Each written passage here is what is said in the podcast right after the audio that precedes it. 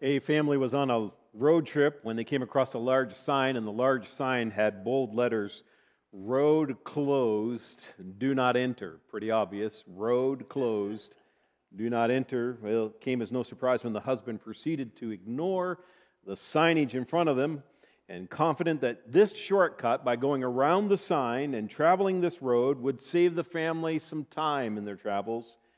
The co pilot, his wife, vocalized her resistance for this unknown adventure, but there was no turning back. Away they went. After a few kilometers of successful navigation, the husband began to boast about his gift of discernment and his spirit of direction. He had this big smile on his face like he knew what he was doing. But the husband's smile turned quickly to transformed into beads of sweat on his brow as he discovered that him and his family came up to a washed out bridge. Thus, the reason for the sign that said, Road closed, do not enter. With egg on his face, he turned the car around and began to retrace his tracks back to their entry point of their so called shortcut. It was there on the reverse side of the sign that read, Do not enter. He read the words, Welcome back, stupid. Many of us identify with this amusing story because the struggle for guidance is real. Amen? The struggle for guidance is real. Many times we have the utmost confidence in our own ability to fix our own stuff or to fix our own problems that we confidently follow our own instructions and our own guidance only to realize that we've managed to misguide our life and we're staring at a washed out bridge. Solomon knew the importance of solid guidance in a person's life and as a means of establishing a wise life. And we are in our last sermon of this summer series, uh, Proverbs Wisdom. He wrote in Proverbs 29 18 the following words. It is the very focal point of our topic today. When people, say this with me, church, do not accept divine guidance, they run wild. But whoever obeys the law is joyful. There are two divisions in this verse 18. You probably have already noticed that there, there are two divisions. There are two lives being lived out. In other words, one life has accepted divine guidance, has embraced the divine guidance, and the other life has not accepted divine guidance. Verse 18 brings us to a very important question that is an entry level question into our discussion today. It's this question right here Why do people not accept divine guidance? You could say it this way Why do people ignore divine guidance in their life? It's not a simple question to answer. You may think it's a simple question to answer by simply reading that question, but it is not a simple question to answer. There are multiple reasons why. I want to share some of the high ones or the high the top ones that I feel why people d- ignore divine guidance in their life. The first and most obvious reason is that people have no knowledge of the divine. There is a, this is probably one of the top reasons. People do not accept divine guidance in their life because they have no knowledge of the divine at all. There are individuals in this world who have never heard the name God, Jesus, or Holy Spirit. They've never seen a Bible. Many of us in our own homes have multiple Bibles, and we have a Bible app on our phone or on our tablet, and, and the scriptures are prevalent everywhere in, our, in many of our homes. We know about prayer. We know about the story of Jesus. We know about Easter. We know about Christmas. We know the gospel message. Even if we don't accept the gospel message, we at least know the name Jesus in the story. According to the World Evangelization Research Center, there are 1.6 billion people in the world who have never heard the gospel story. They've never heard the name Jesus. They've never heard the message that Jesus came into this world and died for their sins and offers freely their forgiveness of their sins if they accept Him. If they've never heard the message of Jesus, how could they accept divine guidance for Jesus, from Jesus? It's a logical question.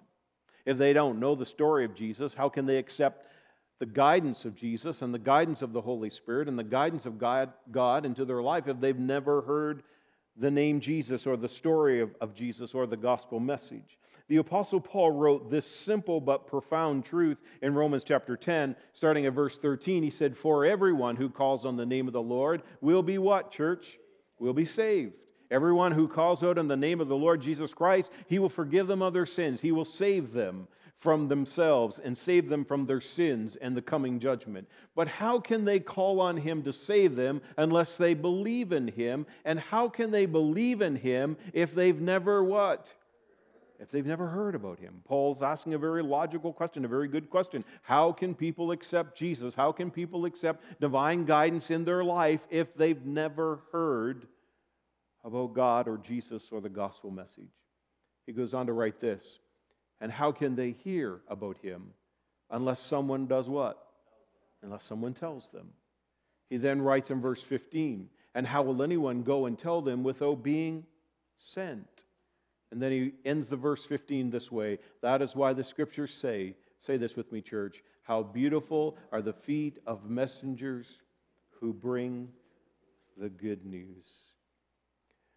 Of any, of any person in the entire world that I I hold in the highest esteem would be missionaries who take the gospel message by plane or boat or some other mode of transportation to some remote part of planet Earth to tell a group of people who have never heard about Jesus to tell them about Jesus. Blessed, Paul said, how beautiful they are of those who take the good news of Jesus Christ to those who have never heard. It is so important that we accept divine guidance in our life. Why is it so important that we accept divine guidance in our life? First of all, it puts our life on the right path. But more so, our, the divine guidance that we receive in our life will, in essence, be led by divine guidance so that we can be led to people who have never heard about divine guidance so that we can share about divine guidance to them. Did you track me on did you track with me on all of that? How will they believe? Paul said. How will they be guided if they have never if they've never heard? So may we find divine guidance in our life so that we are then led by divine guidance to people who do not have divine guidance so they can receive divine guidance by us being divinely guided to share the gospel message with them. Amen? Think about that for a moment. 1.6 billion people have never accepted divine guidance in their life because they've never heard about Jesus. One of the greatest reasons why people do not accept divine guidance in their life is because they've never heard about divine guidance. They've never heard about Jesus. Another reason why people do not accept divine guidance, not far behind number one, is number two, people have rebelled against the divine. Say that with me, church. People have done what? Rebelled against the divine. In this arena of rebellion, there is a refusal to obey the commands of God that serve as our divine guidance. So we stop relying on God's guidance for our life because we have stopped relying on the commandments of God. Many times, individuals who rebel against God, I've seen them. People who absolutely rebel against God. Not only rebel against God, they rebel against any authority at all. Whether it's king, queen, whether it's the, the prime minister or the president or whatever authority may be over them, they rebel against God and they rebel against any other authority too. In the 1980s, the British rock band Tears for Fears wrote an iconic song entitled This. Maybe you remember it, I do, because it was in my teenage years. Everybody wants to rule the world. Anybody remember that song? Everybody wants to rule the world. It was written at the height of the Cold War when who, we didn't know if the Russians were going to drop atomic bombs on us or we were going to do it to the Russians. I mean, it was just this frigidness from the 60s and 70s and 80s in the Cold War. And, and they wrote this song that was a catchy song that I would listen to on the radio and play on those cassettes. Remember those? Everybody wants to rule the world. Not much has changed since the beginning of time. Not much has changed since 1980s. Do you know what happens today? Everybody wants to what? Everybody wants to rule the world. They want to rule their own life, and they want to rule everyone else's life. Rebellion against God is a reoccurring generational problem. It's not a new problem for our generation, though you may think it is. It is a reoccurring generational problem that has happened from, for every generation since Adam and Eve. We rebel against God. We seem to ignore the difference between knowing about divine guidance and living divine guidance. In other words, let me just make simplify this for you. We love going to church to hear about divine guidance, but we don't really necessarily like to live divine guide, guided lives through the week. We talk about the importance of God's guidance in our life, but we live like it just doesn't matter. And that's concerning. Timothy reminds us of this truth in the second book of Timothy when he writes in verse 3 of of 2 Timothy chapter 4. For a time is coming, say this with me, church, when people will no longer listen to sound and wholesome teaching. They will follow their own desires. What does that mean? They will, they will be the ruler of their own world and will look for teachers who will tell them whatever their itching ears want to hear. And then he says this they will reject the truth and chase after myths. Some people do not accept divine guidance because they choose to rebel against God the divine. A.W. Tozer communicated this truth. He said, Whenever you see confusion, you can be sure that something is wrong. Disorder in the world implies that something is out of place. Then he goes on to say this usually, say this with me, church, at the heart of all disorder, you will find man, mankind, man and woman, in what? Rebellion against God. You will discover rebellion against God. Where there's disorder, you will discover that there is rebellion against God. One of the main reasons why we do not accept or follow the divine guidance of God in our life is because we are rebellion, we are rebelling against God. We think that we can ignore the sign that says road closed, do not enter, that we know better than what the sign says, and we travel that road until we get to the washed out bridge and go, oh, I may not have known so well, or as much as I thought I knew. Another reason why people do not accept divine guidance is three is that people have become complacent with the divine. People have become complacent with the divine. People are seeking divine, people are seeking divine guidance less and less and less in their life because they're becoming complacent. We are becoming so complacent today that we're almost falling asleep. There is an obvious spirit of complacency that is evident in our North American post pandemic world. People are complacent about church attendance, they are complacent about prayer and Bible reading and gathering together for community encouragement. We are in jeopardy of falling asleep, church. A.W. Tozer wrote this, and I've been write, reading some of his stuff this week. He said, Complacency is the deadly enemy of spiritual progress. The contented soul is the stagnant soul. Say that with me, church. The contented soul is the what? Stagnant soul. Complacency leads to the stagnation of our soul, which leads us to less dependency on God and less on divine and spiritual guidance from God.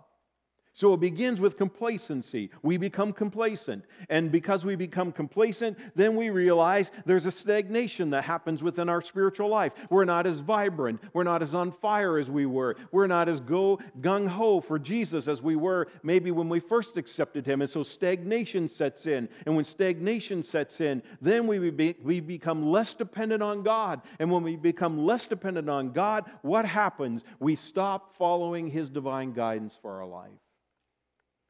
Let's circle back around to Proverbs 28 18. When people, say this with me, church, do not accept divine guidance, they what? They run wild. What would Solomon, why would Solomon write such a statement? That's my question.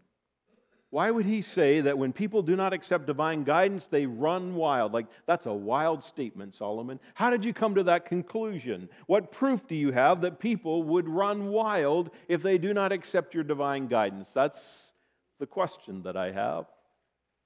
Well, we all know that Solomon was a very wise gentleman. In fact, Scripture tells us that he was the wisest guy ever, that he, he oozed wisdom and that he was very familiar with the history of Israel. And in many ways, Proverbs 29 18, when people do not accept divine guidance, they run wild. When he was writing that in Proverbs 20:19, I am certain that he was thinking about the Israelites' actions in Exodus 32, which he would have been very familiar with. In Exodus 32, we discover that Moses has ascended to the top of the mountain to hang out with God. He's been there for 40 days and for what? 40 nights. He's been there for almost, not quite, six weeks. That's not a long time. That's just a good, healthy vacation, isn't it? 40 days. He's been there on top of the mountain. He's been camped out with God. He's writing down the Ten Commandments as God has given them to him. He's writing them on a tablet, not an iPad and not an electronic tablet. This was like the first tablet of all tablets. It was stone. And he's writing and chiseling away the Ten Commandments and other commandments that God has given to him on the tablet that he will then take down to Israel and present to them. These are the ways of God. And he's been there for 40 days and for 40 nights. But in his absence and in God's quietness, the people grow restless and they begin to rebel. We've looked at that word, haven't we? Begin to rebel. One of the main reasons why people stop accepting the guidance of God into their life is because they are rebelling against God. In Exodus 32, we find things get pretty wild right out of the gate in, in verse 1. So in, in Exodus 32 1, we find the words, When the people saw how long it was taking Moses, how long? How long was it? 40 days and 40 nights, less than six weeks. Remember that. But in their minds, this was taking like way, way too long. For Moses to come back down the mountain, goes on to read in the middle part of this verse, they gathered around Aaron. Come on, they said, Make us some gods who can lead us. And so this is what happens. We don't know what happened to this fellow Moses. He's, he disappeared on top of the mountain. It's been 40 days, it's been less than six weeks. I don't think he's ever coming back. So, who brought us here from the land of Egypt? When the people saw how long it was taking Moses to come back, their leader was Moses. It was Moses who had delivered the power and the miracles of God, allowing them to escape Egypt from slavery. It was Moses who, with the power of God, brought the plagues to Egypt, the Passover to Egypt. And it was Moses, by, led by the power of God, to lead almost a million people out of Egypt to the promised land. It was Moses lifting the rod of God up to the Red Sea, that the Red Sea, God parted the Red Sea, and Moses, their leader, led them across the Red Sea. It was Moses, their leader, inspired and empowered by the power of God, that brought manna from heaven and water from rocks so that they could drink. It was Moses, their leader, empowered by God, who was leading them to the promise that God had given them, the promised land. But their leader is missing in action for how many days? 40 days and 40 nights. Almost how many weeks? Almost six weeks. Remarkably, or not so remarkably, it took a very short time 40 days for Israel to stop accepting divine guidance in their life. From this story, I've noticed a few things that I'd love to share with you this morning. The first thing that I want to share with you is this that when it comes to divine guidance, timing is always an issue. When it comes to divine guidance in our life, timing is always an issue. Why did Israel commit such an evil act at such a glorious time in their history? That's my question. Like God had been doing some pretty remarkable things in their life. They had manna from heaven, water from rocks, they crossed the Red Sea. I mean, God was leading them to the promised land, and now He's giving them commandments to live by. I mean, this was their most glorious moment. And yet they cre- create or they commit such an evil act. Maybe you're wondering, well, what kind of evil act, act did Israel commit? Look at verse 2, 3, and 4 with me this morning. So Aaron said, Take the gold rings from the ears of your wives and sons and daughters and bring them to me. Then in verse 3, all the people took the gold rings from their ears and brought them to Aaron. And then in verse 4, then Aaron took the gold, melted it down, and molded it into the shape of a calf. And then in the latter part of verse 4, when the people saw it, they exclaimed, O Israel, O Israel, these are the gods who brought you out of the land of Egypt. Was it a golden calf that led Israel out of Egypt? In less than six weeks, they had forgotten that Yahweh had led them out of Egypt and now had replaced God with a golden calf. In this moment, Israel stopped accepting divine guidance because they were, are you ready for it? They were impatient. They were impatient. Do you know what impatience is? It's a timing issue. Impatient with God means that we don't trust God enough for God to know what is a good timing. We're, in essence, saying, as Moses, uh, or excuse me, as the Israelites were saying, we just can't wait, God. They were becoming impatient with Moses, their leader. They hadn't seen him for 40 days. They were impatient with Yahweh, their God, and their impatience, they lacked in faith and trust in God, regardless of whether their leader was there or not. They became impatient. Impatience never leads us to a good place. It always either puts us ahead of God or puts us behind God. So let me ask you a couple of questions this morning. Are you struggling with divine guidance because you are impatient with God? Because you believe God's timing is off? That He doesn't know best and that you know best? And so, because God hasn't come through the way that you think He should come through, that you're, you will step in and you will melt down your gold earrings and you will produce something that will get results. Are you impatient? More people struggle with divine guidance because they are impatient than any other reason or emotion in human beings towards God. Because of our impatience, it leads us in a way to destruction. On the heels of, our, of talking about impatience, I've noticed this from the story. Impatience is often the cause of impulsive actions that are sinful. Because we are impatient, we feel like something needs to be done, especially in North American culture, like get it done, get it done yesterday.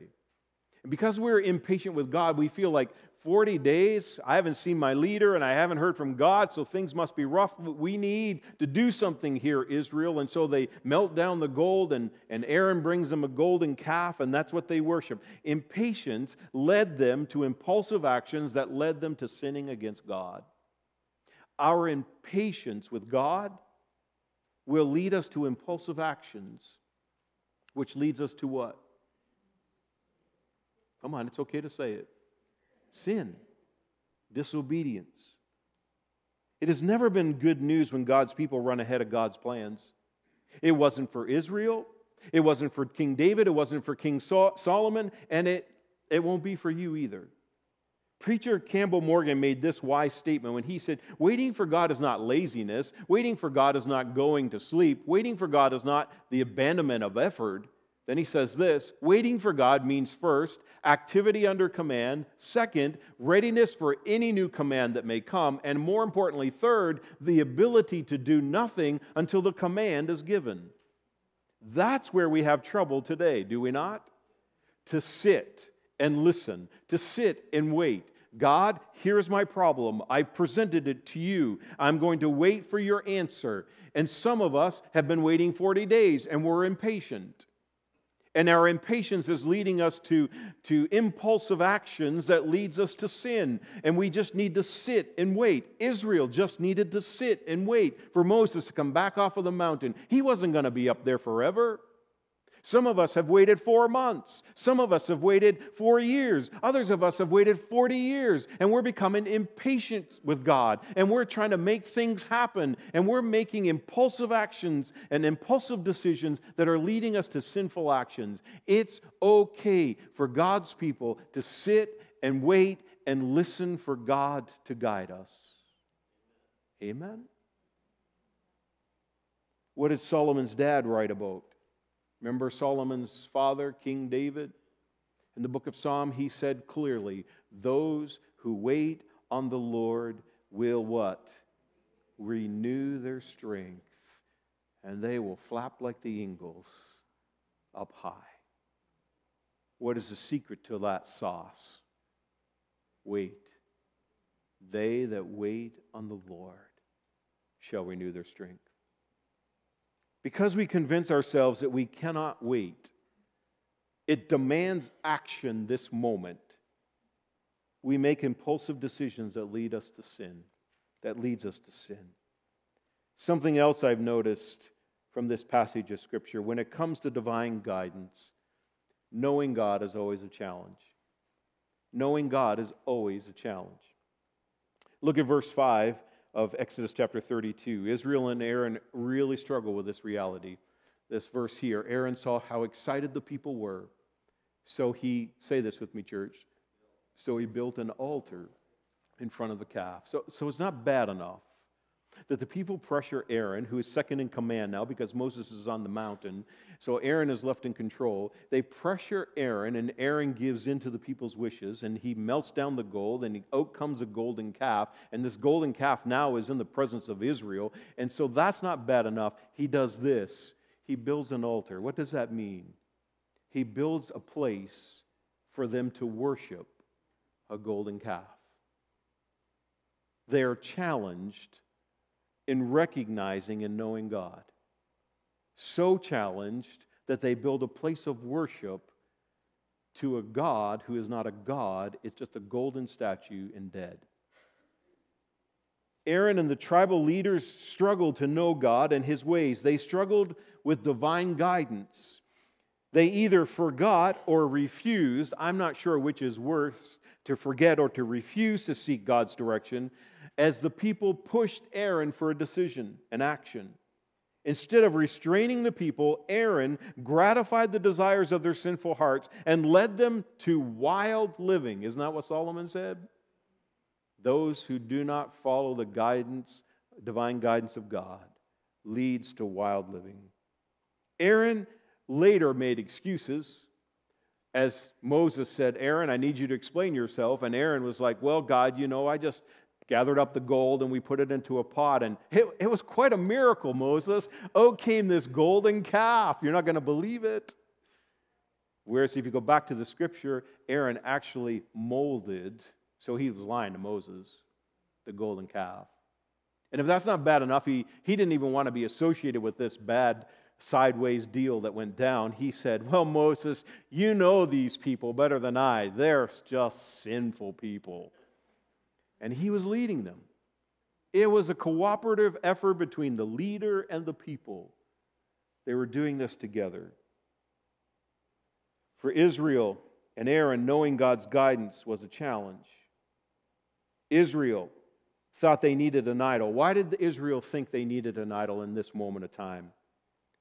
Because if you go back to the history of Israel being in Egypt for hundreds of years and how they got there, was because Joseph and that whole story.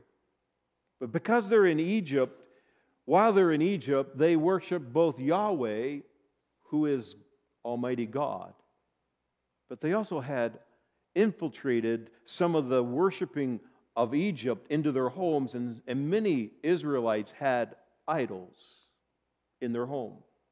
They were familiar with idols because often in that period of time, God went silent in their slavery and in their bondage. And so they, they gave themselves to idol worship. They gave themselves to, to these worshiping of statues to comfort them and to guide them, something that they could see and feel and touch and worship. And so when the moment comes, when they're restless and God has been silent for only 40 days, their past comes rearing back and they go, Yahweh's silent again.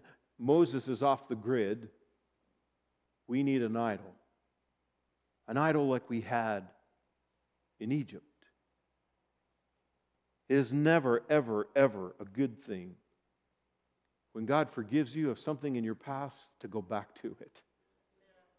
When God delivers you from some slavery of sin, it is never a good idea to go back to it because it will lead you to more sin and more destruction. Israel thought they needed an idol, But what they really needed was faith in Yahweh, the God Almighty, who had revealed himself powerfully to them over and over and over again, from the plagues to the Red Sea to the manna and the water. He had done miracle after miracle after miracle, and they ended up exchanging all the glory and the miracles of God for an image of an animal. Finally, something else I've noticed. When it comes to divine guidance, forgetting God is always what? It's always sad. I'm watching the people of UK mourn the death of their queen. There's a lot of sadness, a lot of reminiscing, but there's a lot of sadness. A lady of stability who had reigned for 70 years now is no longer going to reign over them. What's going to happen next? And there's a lot of st- sadness that she's no longer queen. When we forget, it's sad. 9 11, September 11th, 21 years ago, I believe my math is right or history is right, 9 11 happened in New York. Already on social media posts this morning, people were posting 9 11, never forget, never forget, never forget, like we would ever forget if we lived during that time. Never forget. You know, the saddest thing in mankind's emotions and history is when we forget about God. That's the saddest thing. It's heartbreaking, not only to us, but it's heartbreaking to God. I've always struggled as being pastor with individuals who become passionate followers of Jesus on fire, like they're just ready to tear up the world and go evangelize 1.6 billion people who do not know Jesus. Only a few days, a few weeks, or a few years later are no longer passionate about him. It's sad. How do you deal with that? What do you do with that? We see it in Exodus chapter 32. We're going to read a few verses starting at verse 6 down to verse 8. The people got up early the next morning to sacrifice burnt offerings and peace offerings. And after this, they celebrated with feasting and drinking, and they indulged in pagan rivalry so there's a big old worshiping party going on here, but it's not towards Yahweh, it's towards the golden calf. Verse 7 The Lord told Moses, Quick, go down the mountain. So 40 days are going to end. And I always love, God is like steaming mad right now. He is spitting mad. Uh, he is like, there's probably, if you could see a picture of God, steams coming out of his ears, he is so ticked off at these group of people that, that I find humor in this. Maybe, maybe you don't, but he goes to Moses, Your people, Moses, they're not my people anymore. Actually, a little later, if you read on down in this chapter, it was God who wanted to strike them off the face of the earth. He was that mad. And Moses pleaded on their, on, on their behalf to God to save them and give them a second chance, which God did. But here in this moment where God is really ticked off, he goes, Your people, Moses, whom you brought out from the land of Egypt, have corrupted themselves. And then look at verse 8. How quickly, say this with me, church, they have turned away from the way I commanded them to live. How quickly? How quickly? 40 days. How quickly? 40 days. They turned away. They have melted down gold and made a calf, and they have bowed down and they have sacrificed to it. Forgetting God and His divine guidance is very, very sad. Exodus 32 was a sad moment in history and the history of Israel.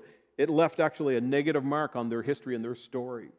It was retold over and over and over again um, through the Jewish people that they would remember this moment and they would never do this again, even though they did do it again and again and again.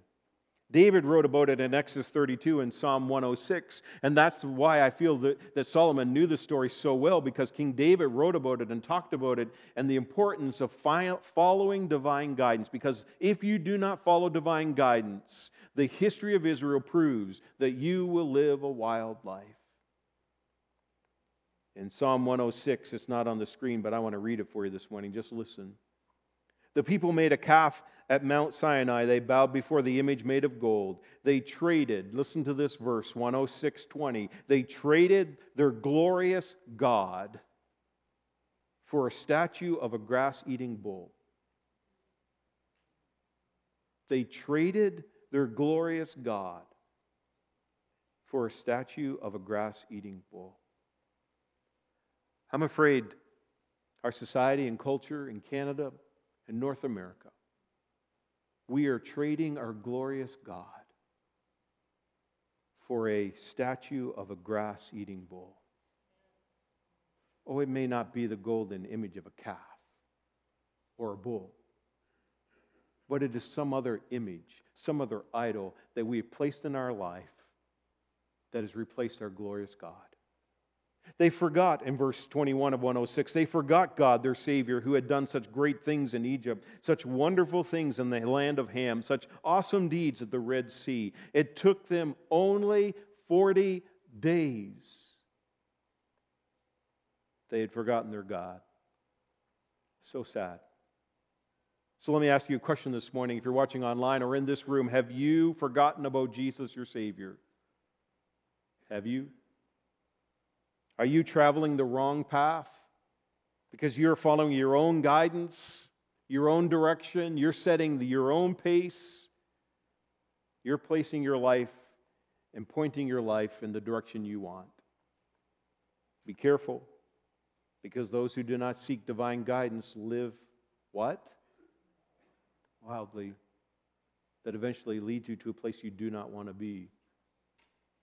In the 1929 Rose Bowl, the California Golden Bears squared off against Georgia Tech Yellow Jackets, and it provided one of the most famous plays in college football history. It's been analyzed and talked about and told this story over and over again since 1929. It was the second quarter when California player Roy Riegels recovered a fumbled football, and instead of advancing it to the end zone, he, he becomes confused in the moment of picking up the football that he runs towards his own end zone.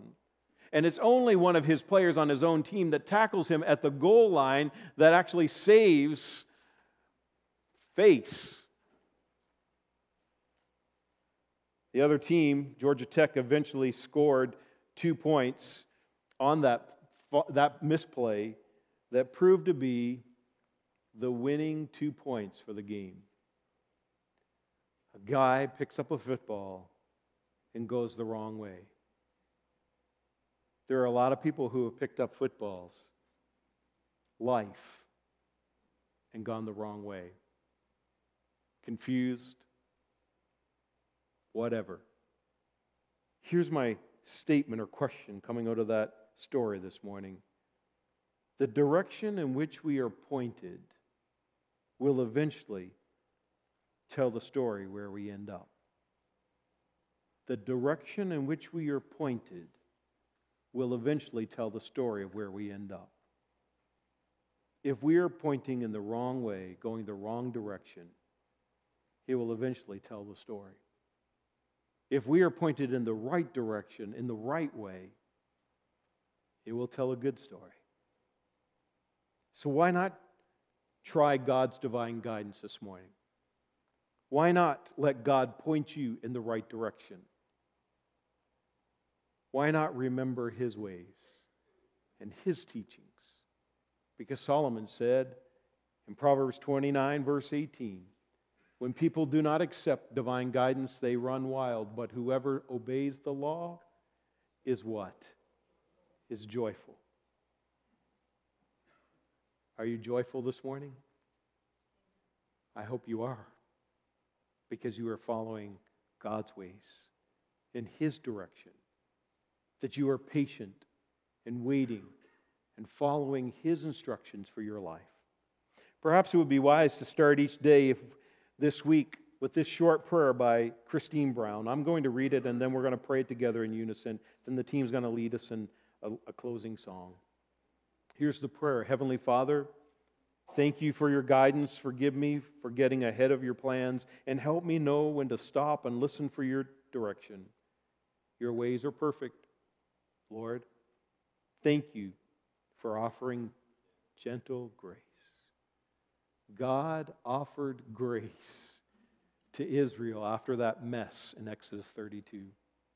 He went on and forgave them, and they journeyed in the commands of God. Let's pray this in unison if you mean it this morning. Heavenly Father, thank you for your guidance. Forgive me for getting ahead of your plans and help me know when to stop and listen for your direction. Your ways are perfect, Lord. Thank you for offering gentle grace in Jesus' name. Amen, Lord. We thank you first and foremost that your grace is gentle. Oh, so many times we've traveled our own pathway and gone in our own direction, and yet your gentle grace has pulled us back. Thank you this morning that grace was evident after Exodus 32. Lord, we never want to make the mistake that Israel made in Exodus 32. We never want to make the mistake of not following your divine guidance because it leads us in a path of destruction and despair. But we want to follow your commands and your guidance and your will. And in that path, we'll find joyfulness and content and your peace. Lord, we love you today. And for some of us in this room and watching online, we, we admit, we confess to you. That's a better word. We confess to you that sometimes we're so impatient and so stubborn, we just want to make it happen. We do it our way. Remind us, Lord, remind us over and over and over again of Exodus 32 and that it is okay to wait 40 days it is okay to wait and listen and be still for your guidance for our life. It's okay to wait. It's okay to be patient and listen for four months or four years or 40 years, if it takes that long, to hear your divine guidance, because we will be further ahead by listening to your divine guidance for our life than by doing it ourselves we can accomplish more by waiting 40 years for you to lead us